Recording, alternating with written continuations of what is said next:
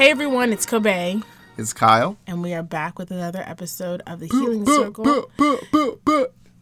I'm very excited for the day where you stop doing that. Really? Cannot wait. What? Cannot wait. You married? You knew what this was when you married me. And yet here we are. we are back with a, another installment of our season about um is it a season? Say it the right way. It's a series Our about, series about about sex. sex. Oh my god. Let's talk about Sikhs. Um, so today we are doing a, a episode I'm really excited to share about, and um, it's really personal to us. Again, this is something we want to discuss, but it's also something that um, we are not experts on. you know, um, so as we share, we're sharing. I am sharing with like a a clinical tint to it but i'm really just sharing as a person as as a mother as a wife as a black woman um and i know kyle's doing the same but Yeah. as a black man and Yeah. a father and a husband yes, I, I guess I am a black man, a father, and husband. I'm not a woman and a mother and all the other things. And a wife. I'm right. Yeah. so today i'm really just going to ask kyle questions about his history with porn addiction and Kyle, before I even ask questions, I feel like I just outed you. I would love for you to take a moment or two to share about your journey, your experience with uh, watching porn, being addicted to porn, however you want to identify with it. Yeah. Um, so one, this is a conversation we decided to have, though it's vulnerable. Though I got a whole job, and this is going on the internet, and all the things. The reason why I am, I wouldn't say I'm super comfortable talking about it, but the reason why I will not not talk about it is one, I'm a Christian, and I've been taught to boast in my weakness. Um, there are a lot of people who boast in their weakness in a way that makes them look strong. Yeah. And they're not really trying to, they're just trying to convince you that they're better than you. And so they tell you a weakness that looks like a strength Yeah. so that they can prop themselves up. I'm I've just done that so before. giving. Yeah. I'm so generous. I've done that before. So I'm not saying like, oh, whatever. I've, I've been guilty of that. Yeah. This will truly be me boasting in my weakness. Um, one, because I think it's important that as we have these conversations and as so many people like who listen to the podcast view in some ways they view me as like oh like This great black man. this great black man who's a father and and in touch with his emotions and all that stuff you don't get some of the other side like Yeah. I tell people all the time there was a point when people there were there were folks that thought that being with me would be a fairy tale. And I would say to those individuals like no, if you knew what it took to be with me, you would recognize that Kobe is not lucky. She is she's committed. You know, like we're in this together. I'm not some perfectly formed human being. Like it has cost her a lot to love me. And if you tried to love me, you probably couldn't. Right? And so one, I want to make clear I'm not some sort of perfect person.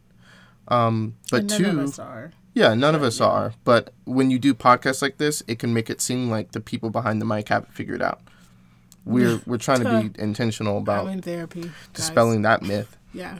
Two, it's easy for me to quote unquote out myself about because not only statistically can I be very certain that most of the men listening to me struggle with this in some way, shape, or form.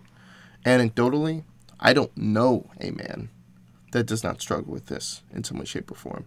Not like, oh, like, I don't know very many men. I don't know a man. Not a man I have had a deep conversation with. Not a single person in my life.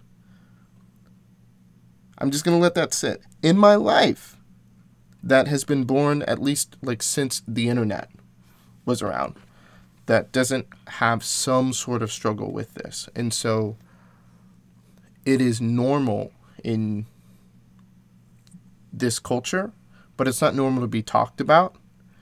And I think I owe it to people um, just to be honest and vulnerable about how you can even get to this place because I think so many people are bound up um, and enslaved by this, Yeah.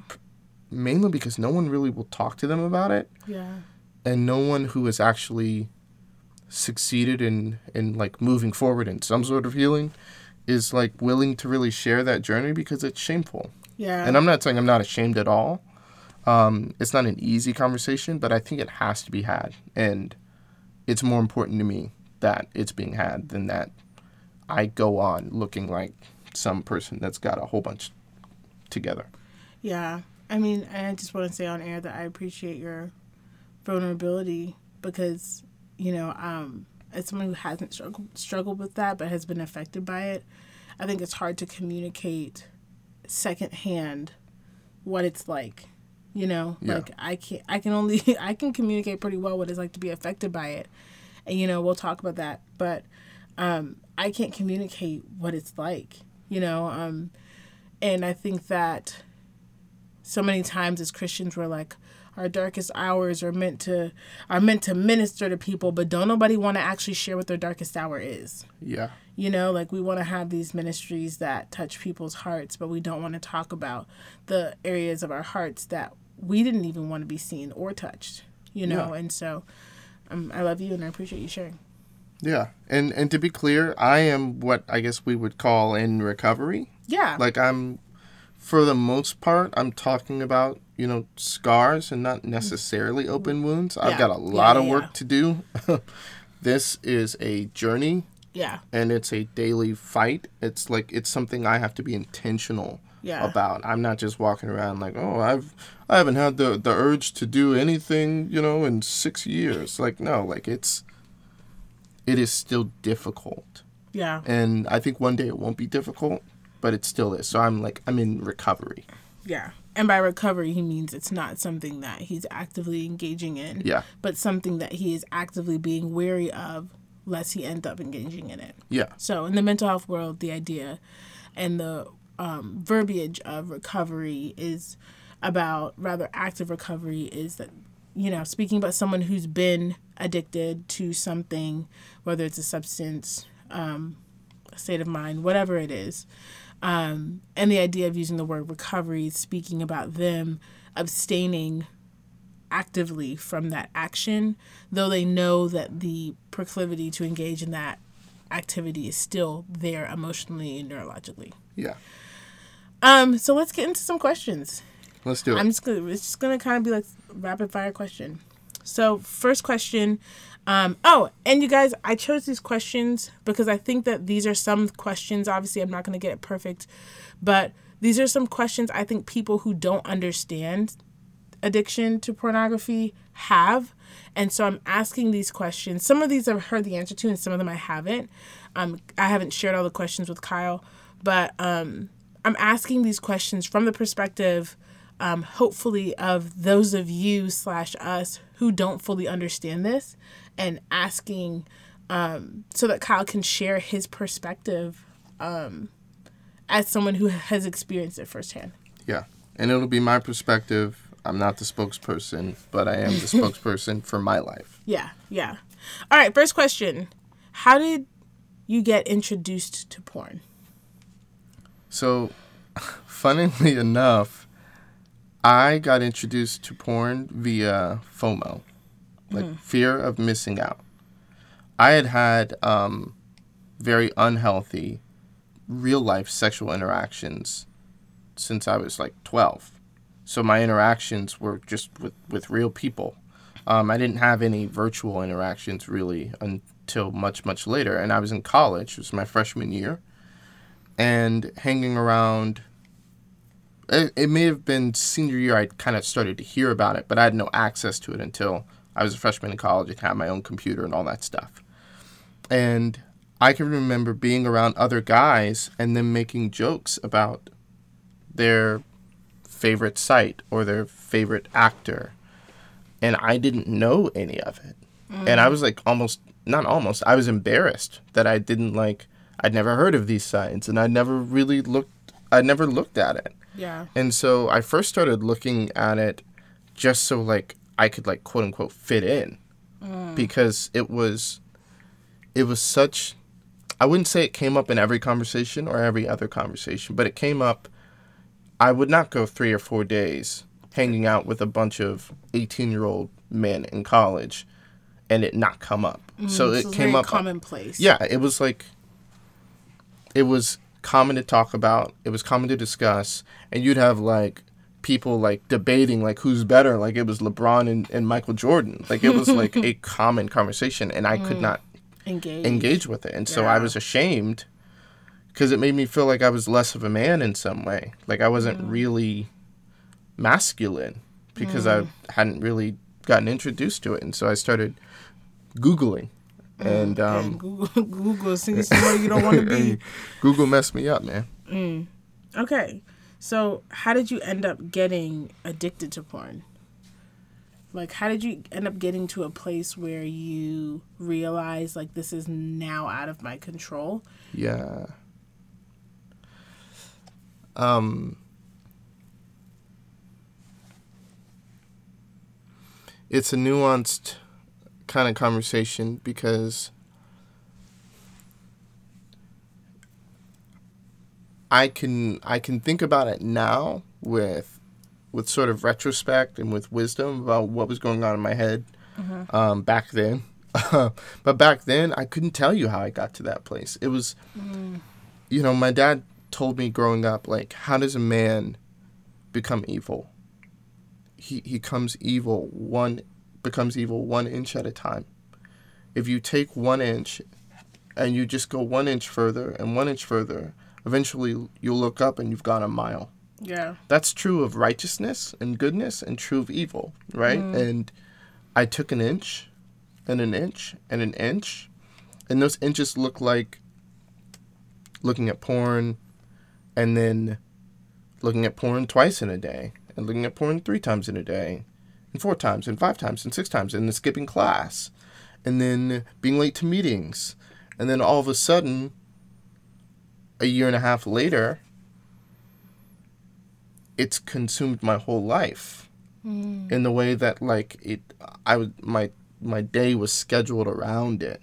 I'd wake up early to make hmm. sure i had time and i you know i'd come home at lunch and it's it was like it was like i was a, a smoker you know think of think of cigarettes that the exact same way. It was something that kind of i was peer pressured into in some ways and then that peer pressure inflamed legitimate trauma and, and identity issues around sex specifically. Um, and it made me feel good quote unquote. It was like this nicotine sort of Yeah. issue and then Like a, a mini high that only lasts for so long. so it only lasts for so long. And so then you have to go back and you have to go back and you have to go back and all of a sudden you're you're two packs a day and you don't really know exactly how you got there Yeah. Being a busy mom, a full time entrepreneur, and a pregnant lady means sleep is precious. That is why I love our partner and sponsor for this podcast, MG12. Did you know magnesium is considered to be one of the most critical minerals in the human body? Lack of magnesium can cause accelerated skin aging, diabetes, anxiety, depression, kidney stones, muscle weakness, fatigue, insomnia, and so many more mental and physical problems. So, what's the solution to our magnesium deficiencies? MG12. MG12 is a North Carolina based family owned business that has tons of magnesium products like magnesium oil, sports balms, soaps, body balms, and my favorite, the bath salts. This is what put me all the way to sleep, you guys. I soaked in it the other day, did my nightly routine, and I was out in literally minutes. I usually wake up feeling lots of cramps in my calves or wake up in the middle of the night with restless leg syndrome, which is common for lots of pregnant women. Ever since I started using MG12, I have not had either since. Our listeners can now get 10% off of any purchase from MG12 using this coupon code Healing Circle. Again, that's 10% off of any magnesium product from MG12 using the code Healing Circle. Now back to our episode. I guess my next question is what did porn make you feel? What did watching porn make you feel in your everyday life that you didn't feel before? So, this is especially my context is probably atypical. there are a lot of folks who get addicted because they not because, but at least on the surface their their reasoning is like, well, they don't have access to real relationships in real life.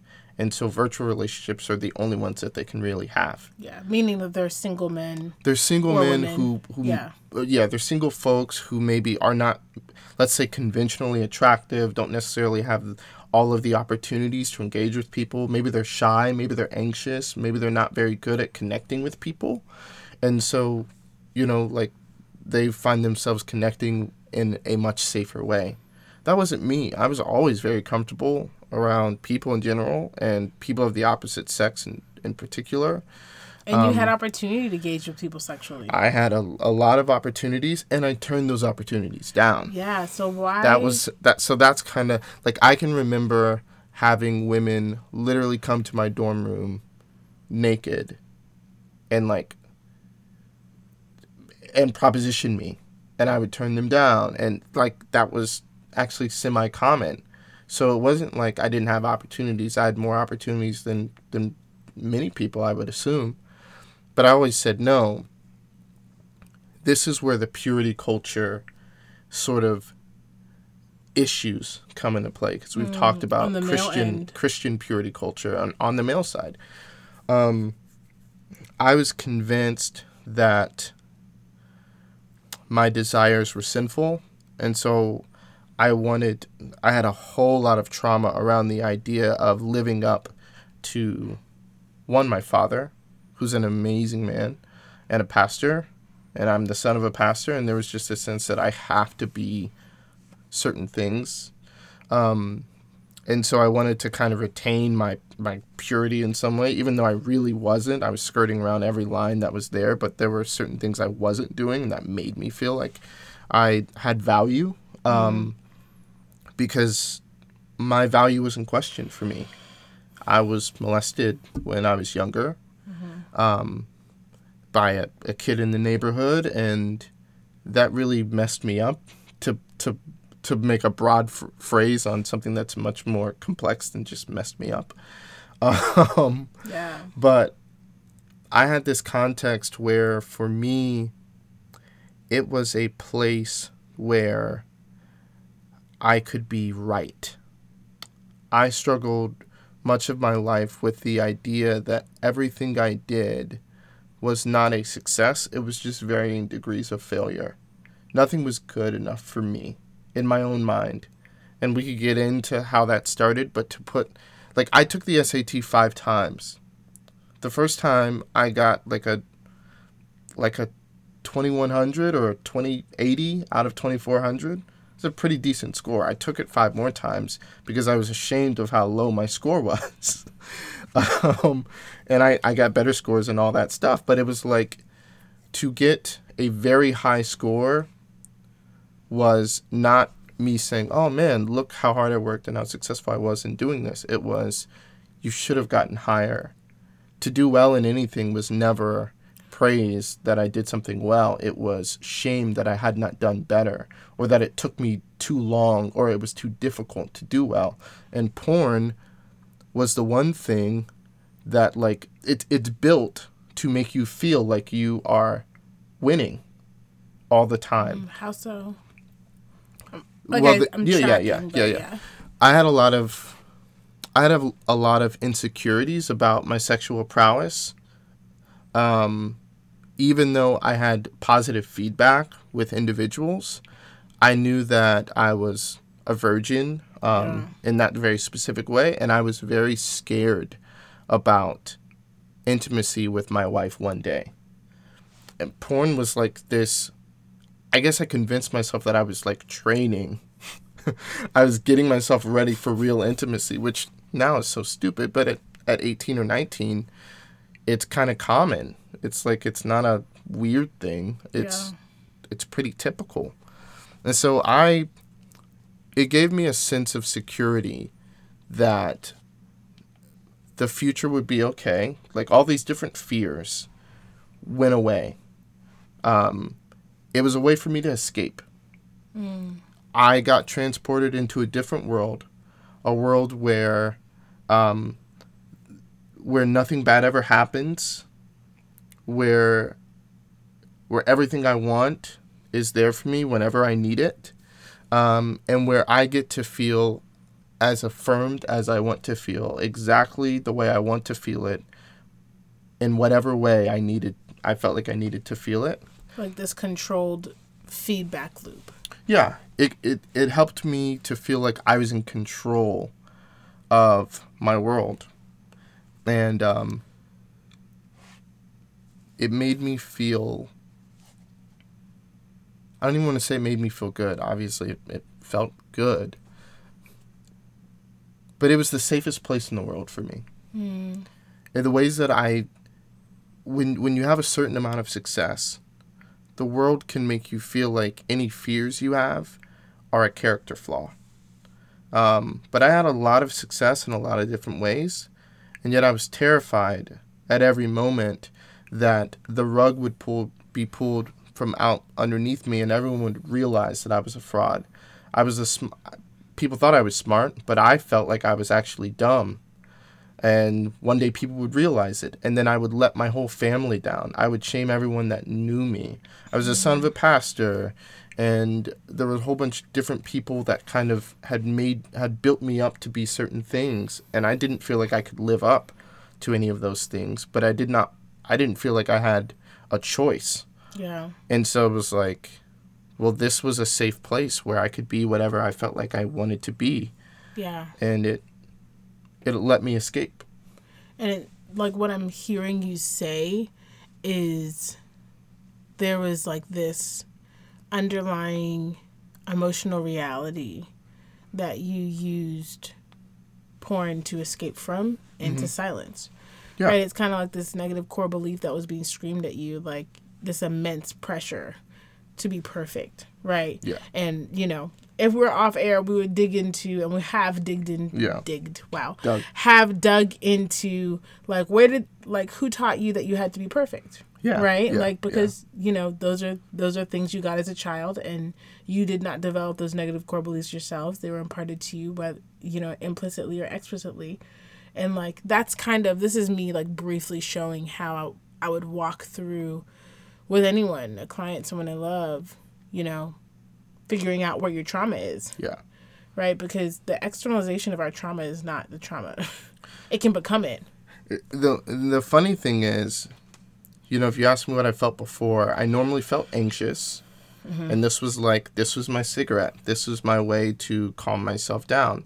In the middle of it, I felt great, and then as soon as that high was over, I felt deep, soul clenching shame, and that mm. soul, just to the depths of my bones, shame, felt good for me. That shame was actually what I was looking for. It was this moment where, for me, I had evidence that I actually wasn't any of the things that people thought about me. It was like the world would say like, "Oh, you're you're all these wonderful positive things." And I was saying in my head like, "No, I'm actually not. I'm an imposter." Like just huge imposter syndrome. And then after I had done this this act that I had so much shame about, it was like, "Oh, like here's proof that I'm not ish. Here's proof that I'm weak, that um, I have no discipline, that I have no diligence, that I like. Here's proof that the near the story I'm always telling myself in my head is actually true, and it's more true than the things that other people who love me are saying about me. Yeah. It was like this. Okay, I'm not crazy. I think I'm I'm crap. I think I'm nothing, and now I have real evidence, hmm. because the getting a 90 on the paper wasn't necessarily real evidence. so Yeah. it wasn't real evidence. Getting you know like failing in these sort of different ways, which for me were huge, but for other people were like, bro, really Success. you didn't go to class and you got an A, like, and you're upset about it. Um, and this was like, this was my moment to be like, no, what I'm seeing is real, and the way that I feel about myself is real, and it it gave me validity in hating myself, which is what I what I wanted most of all. I wanted a safe place to hate me. Yeah. It almost almost sounds like you're saying like you wanted a place to resist the urge to be perfect. Yeah. And and it to be normal that perfection is completely unattainable. Which Yeah. obviously a healthy framework would be perfection is Gospel knows that. unattainable. Yeah. But yeah, yeah, yeah. for this it was like, yes, this is where I get to be not perfect and I get to shame myself about my imperfections. Um, and kind of beat myself down. Um, and now really because of my trauma, if you don't know, like I got molested and I also got beat up a lot Yeah. in ways that I used to joke about, but now in retrospect, I'm like, oh man, like that's most people don't get beat up that much, that often, to that extent. to that extent. Yeah. Like to put it in perspective, one of my main bullies when I was younger is serving a triple life sentence because he killed so many people. And no one was surprised hmm. because he tried to kill me several times Yeah. to the point where I thought it was normal that when people beat you up, they were trying to actually kill you. Hmm. And so, like, there's just Which, there was so much trauma married to all these different things, and so the idea that I would see myself and berate myself to the point of wanting to die felt safe because it was like this is what's normal. The hmm. times when I feel good about myself, that's a lie. Hmm. The times when I feel like I'm nothing, this is real life. Hmm. And porn gave me that. Yeah. If you know me, you know I absolutely love my essential oils. That's why we're so excited to be sponsored by Nature's Fusions. Nature's Fusions is a Christian family owned essential oil and hemp extract company that is dedicated to giving people the tools they need to improve their lives and their natural health. The best part? They're affordable and I have a forever guarantee. That means that you can return their essential oils for any reason after any amount of time for a full refund. Use the coupon code Kobe Campbell to get 15% off your next purchase. The code never expires, so you can use it as many times as you want. Again, that coupon code is Kobe Campbell to get 15% off your next Nature's Fusions purchase. Visit the link in our show notes to grab your goodies. Now, back to the show. Yeah. I am so I'm giving him like crazy faces right now because I am so resisting the urge of like developing insight for you because I'm as you're saying this I'm like developing all these connections of like and this connects to this and this and this and this but like that's for off air. That's for off air so y'all don't gotta hear our married conversations. Um this is a bit of an odd question but I think I know I've had it. I'm sure someone else has had it. But like in the midst of all that emotional stuff, logistically, did it matter what kind of porn you watched? You know, because I think, I, know for me as a woman, and we've had these conversations where I've Yeah. been like, uh, so what did they look like? you know, like, because there's just kind of like this, it, does it have to do with, with what, what I look like? Does it have to do with Yeah. what like it like is is in this utopia where you are free and unburdened like is this woman white? You mm-hmm. know like is this mm-hmm. woman asian? Is she black? Is she does she have dark skin? Does she have light skin? You know is she is she polynesian? Like is she hispanic? Like and because i think our brain naturally builds these connections right? And- Yeah. Yeah. yeah.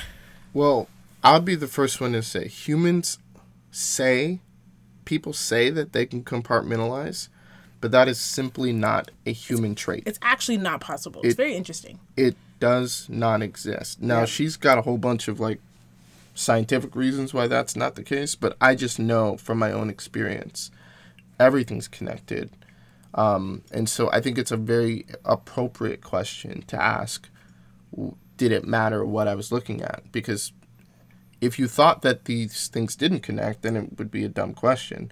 But if you know that everything does connect, then you know it's an important question. For me, I don't know about for other people, but for me, it didn't matter. Um, it mattered what the male looked like.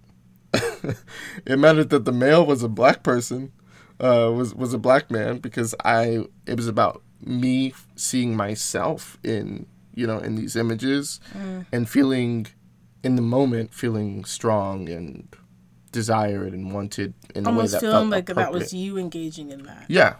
I was never watching in the sense of like, oh, he's doing something to that person or like it was always I'm putting myself in the story. I don't know if that's the case for other people, but that's what it was for me. And so it didn't really matter like if it was a white woman or an Asian person or like it didn't matter. Um, it just mattered that I saw myself in it. Mm. And for so long, like just like with with any other folks that get caught into opioids, like maybe it starts with something light, but it it typically you need more and more to get a stronger high. So yeah, like you develop a tolerance for Yeah, what I looked at in the very beginning to. was very very tame, almost like very soft core. You might see it on TV, um, type stuff, and it turned into, in some ways, at least in in one season, like really aggressive things that I would say now as a married man, like that's not love. Like yeah. there's something more. Rage. Dominance. Dominance. Never like you know like rape but like a an aggression that i don't have with you. Like i i love you. Um but there was just this intensity and i found my it didn't really matter it would be didn't matter what genre it was kind of like whatever popped up on the screen first um and so for me it didn't it didn't matter what it was. It just mattered that there was someone that looked like me um, that I could kind of connect with. Hmm. When did you? So a lot of people, when we talk about addiction, there's a moment where they're realizing it's like disturbing their life, like their everyday yeah. life, and there's a there's like a moment where they're like, I need help. What was that moment for you? Did you ever have it? Oh, I had I had several across the years, but the first the first one was I became a Christian.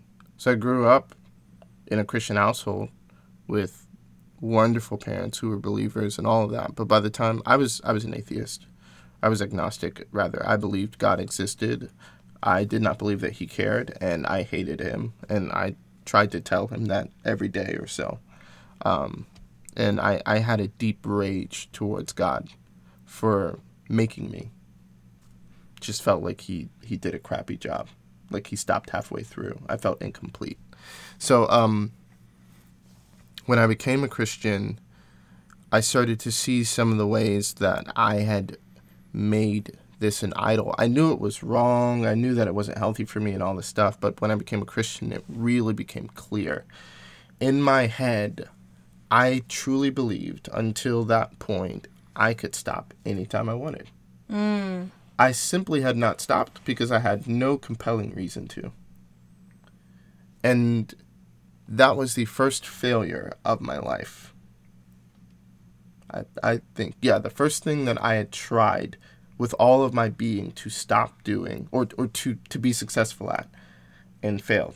Mm. It never happened. It never happened in, in sports or in in academics or whatever I tried to do, I'd been I'd been successful if I were willing to try. Like if it really really mattered, I could I could win whatever it needed to be. And mm. I knew I had a problem similar to like the story of Samson where Samson like has all these close calls and he always kind of breaks himself free of bondage.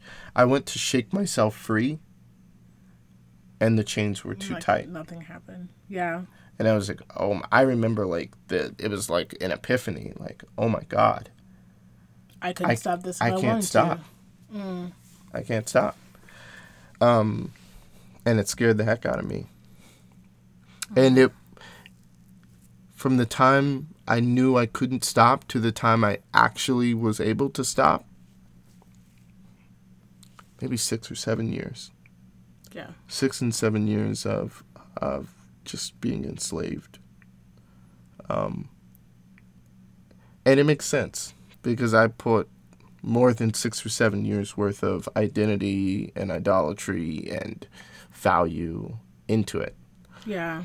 But um, it it I gave this a lot of me, a lot of time, and it was the fight of my life to just get one arm free. you know, just to like step out of the gates. Yeah. Yeah. If there was anything that you could share with someone who does not understand this struggle, what would you share? I actually talked to a lot of people about this. Um, men specifically are conditioned to self medicate. Hmm. What do you mean by that? Culture tells men through a, a bunch of different ways that their emotions, when they have them, are unreasonable. Um, and so they're taught, I feel like we're taught to self medicate legitimate pain by covering it up with something. Very often that's, that's sex. Um, and I have never met a person who was addicted to porn or most people won't even admit that they're addicted or they don't understand what addiction looks like and so they don't think they have a problem um, but i've never met a man that was struggling with it who had a healthy emotional literacy who mm. like knew what he was feeling mm. for me i was feeling the weight of like legitimate lifetime movie-esque trauma capital yeah. t trauma, trauma. Yeah. like real bad stuff I had convinced myself that my emotions were a personal failing. And the porn helped me to not feel that.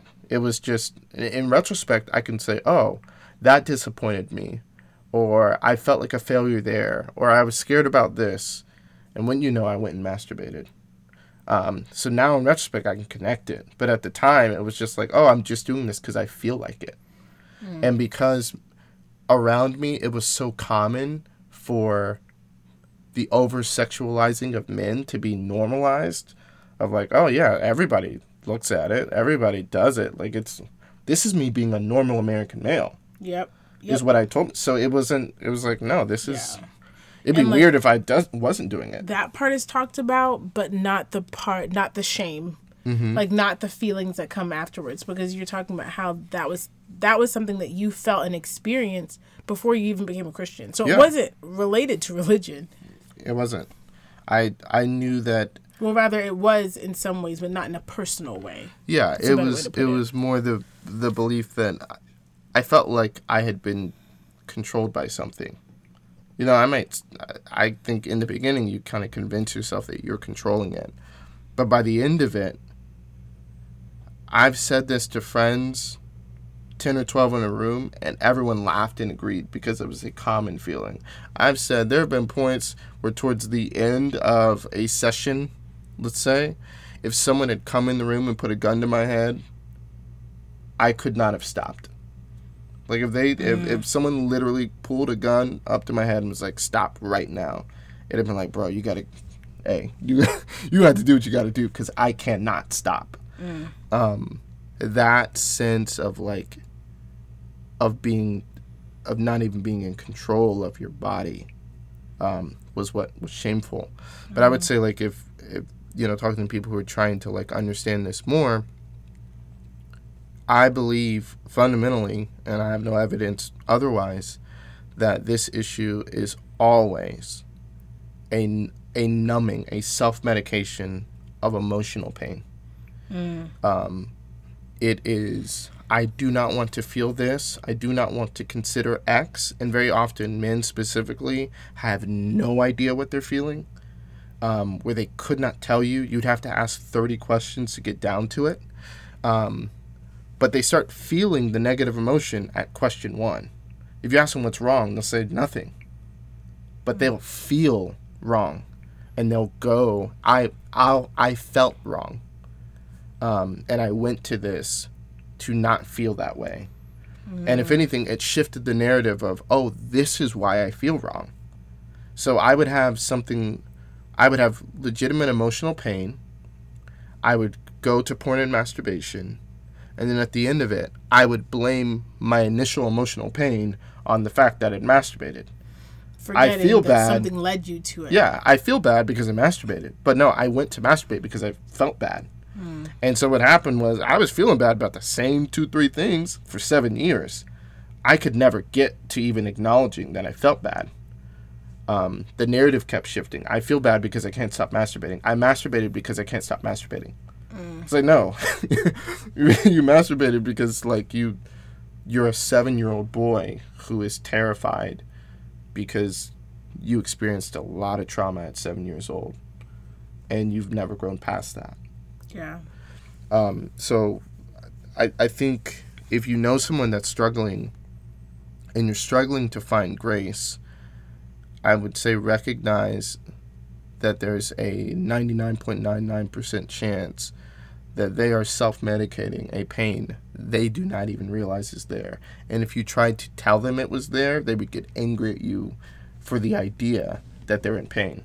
Mm. And yet, their actions do not make sense unless they're in pain. Mm. Wow. Yeah. Well, Kyle, thank you so much for answering those questions. Yeah. They're not the end of the questions.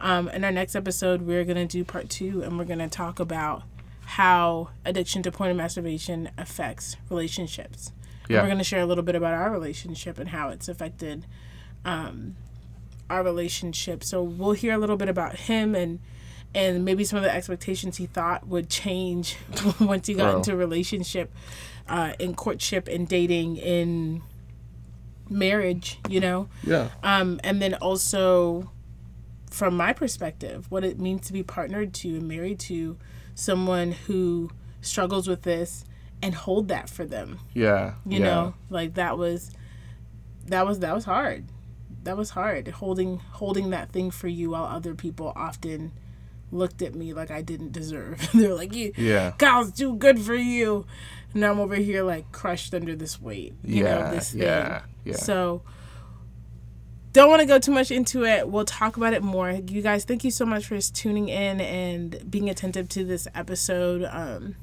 I'm just so proud of you, babe. Oh well, Thanks you know, I, sharing. am just, just uh, trying to be honest, man. Just a fine man telling the truth.